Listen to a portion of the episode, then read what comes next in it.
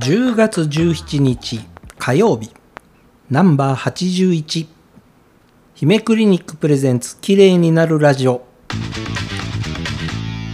OK 姫クリニック。というわけでですねまた週も明けました、えー火曜日がねあの姫クリニックはね、すまあ、週のスタートの日ですから、えーまたまたね随分ね気温も下がってきましたしまあ、秋めいてというかもうよく考えたら10月の半ばですからね、うん。秋めいてじゃないですよね。もう秋真っ盛りというかもう冬に向かってもうね突入しちゃったっていうぐらい、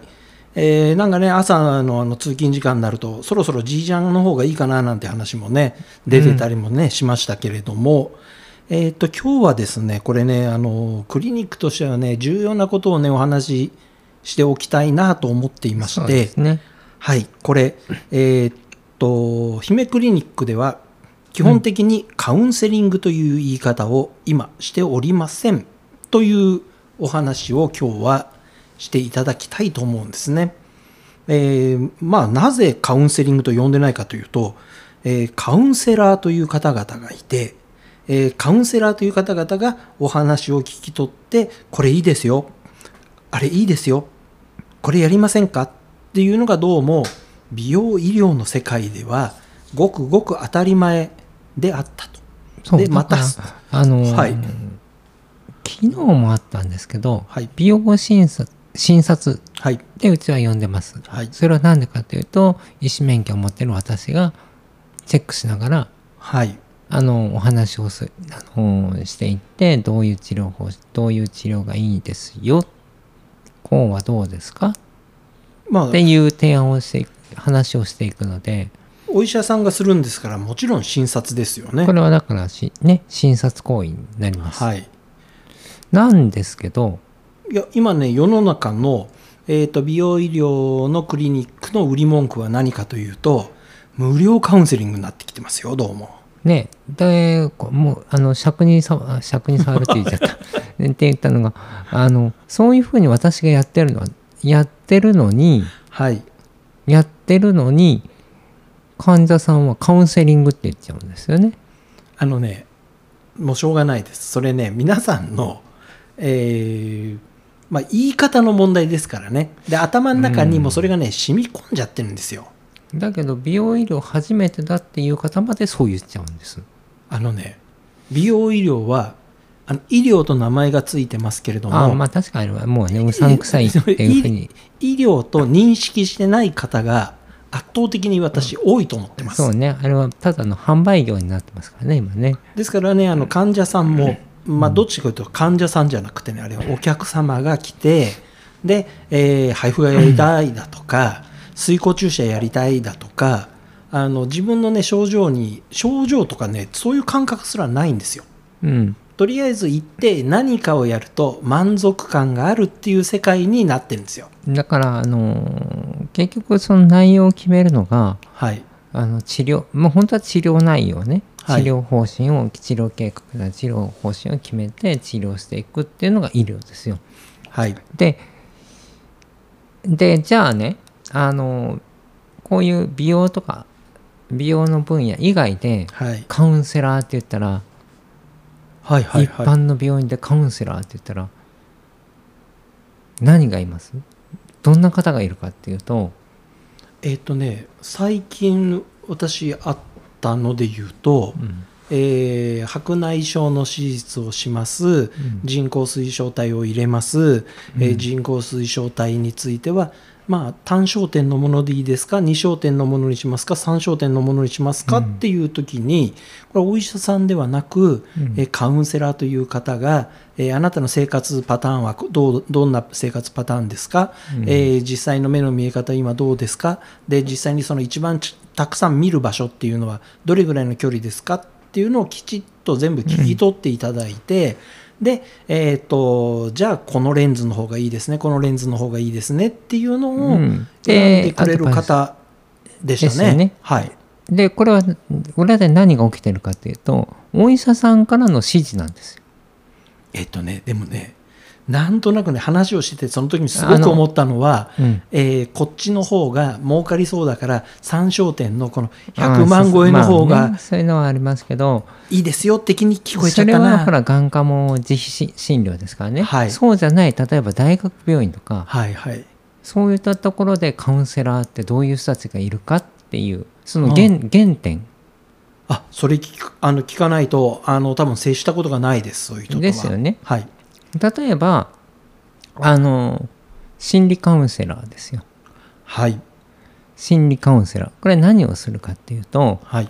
あの例えばあのまあ精神科医なりがあの働いてるわけですよね。はいで診察をしていく。はい。でそれだけでは要は情報量が足りない、はい。あのーからそのお精神科医が接してる時間だけではねはいとっても足りないから、あのー心理カウンセラーがはい。あのー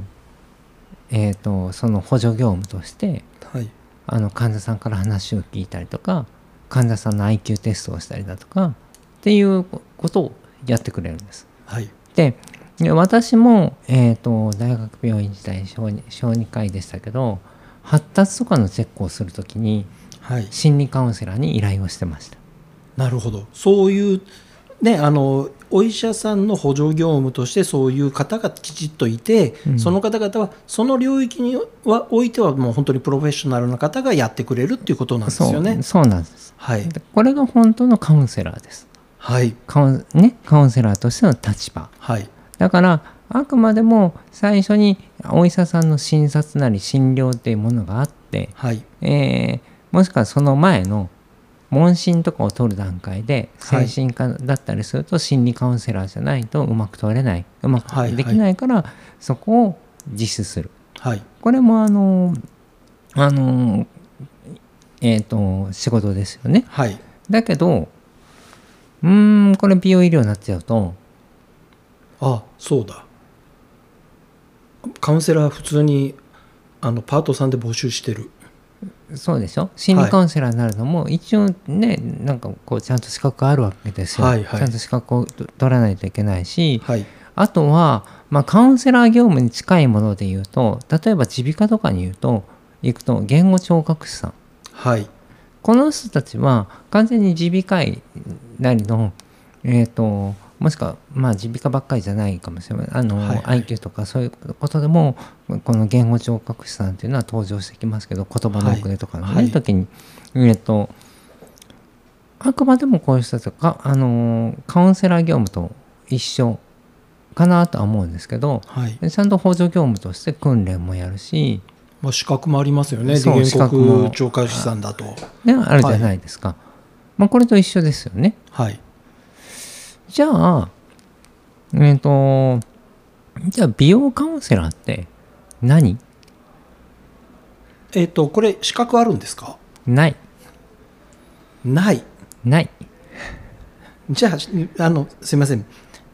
美容カウンセラーになるには、うん。えーどこでどういう勉強をしてくるんですか？皆さん。あの、美容カウンセラー募集みたいな感じで、はい。あのーたまに出てますよね。求人求人があるでしょ。はいはいそうそう、そのグループ内の教育システムで勉強したりとか、要はどういうふうに、あの、時には何をね、はいまあ、社内教育と一緒ですよ。そうなんですねね、だからそういうので、あのーカウンセラーっていうのが出来上がっていくんですけどうんこれ医療ですから、そうですね。医療の知識ちゃんとないと怖いですよね。うん、だから例えばそれが、あのーこの方がいいですこういう治療の方がいいですっていうふうに言い出した時に無資格なわけですから、はい。あのーそれが医師の補助業務として認められるのかどうなのかはいはいはい。かなり微妙だなと思うんですよね。まああのそうですよね、えー実際に、えーまあ、この治療をやって期間を空けずにまたこれやっちゃうと、えーとっても悪いことになるとかさまざまなパターンありましたよね。だからそれをちゃんときちっと把握した上で、で話さないといけないいけないわけですし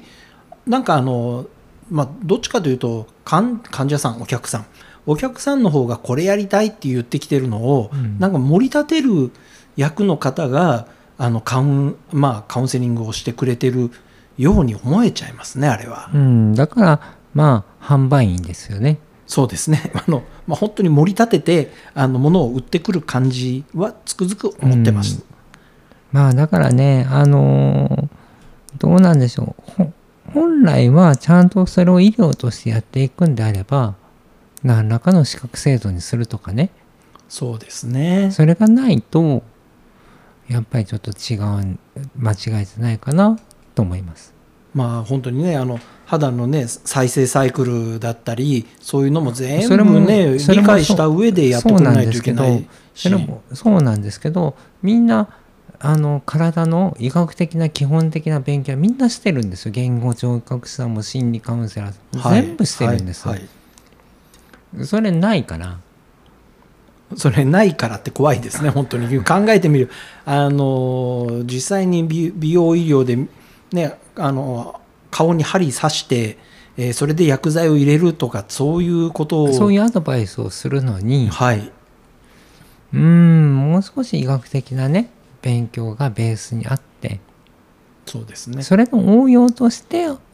そっちあの専門的に進んでいくならわかるんですけどまあそれがないまあだから私があのまあこうこういう業界に飛び込んできた時にずーっと観察しながらなんとなくこうもやもやもやもやもやもやしたものがあってはい。なので私のクリニックでは初めから診察私がやる、はい。私医師である私が診察をして患者さんと話すカウンセリングではないんです。だからね。はい、じゃあちょっと整理をしておきます。えー姫クリニックでは、えー基本的にカウンセリングという言い方はしておりません。これはあの診察をしております。うんでこれはあの院長である姫先生が必ず、まあ、医者の立場から見て、えーその人のまず症状を聞く。でうん。どこをどう治したいのかというのをしっかり聞き取って、うん。えーその、まあ、一つは原因ですよね、えーその症状がどんな原因で起きているのかというのをちゃんと見極めた上で、まあ、どういう施術でどういう薬剤を使ってさらには、まあ、肌のターンオーバー再生サイクルというのを考えながら、まあ、こういうスケジュールでこれをこうやっていけば、まあ、きっとこの部分改善して症状が良くなって綺麗になりますよっていうのをまああのそういうものを作るわけですよね計画書を。計画っていうかねまあそこの話を説明をします、はい提案をしていくわけですよね。ということなので、まあ、あのお医者さんがあの30分なり、えーまあ、もっとあの難しいことになれば1時間なり、えー下手をすると本当にあのこういうな内容でそのバックボーンから本当に原因のところまで、まあ、突き止めようとすると、まあ、結構な時間がかかったりしますから当然すいませんあのねえー無料でカウンセリングというわけではなくちゃんと診察をさせていただくという、うんこれはねできません。そうですね。あのプロの知識を使って、はい、あのしっかりご提案するわけですからはいあの無料の試食品コーナーではありません。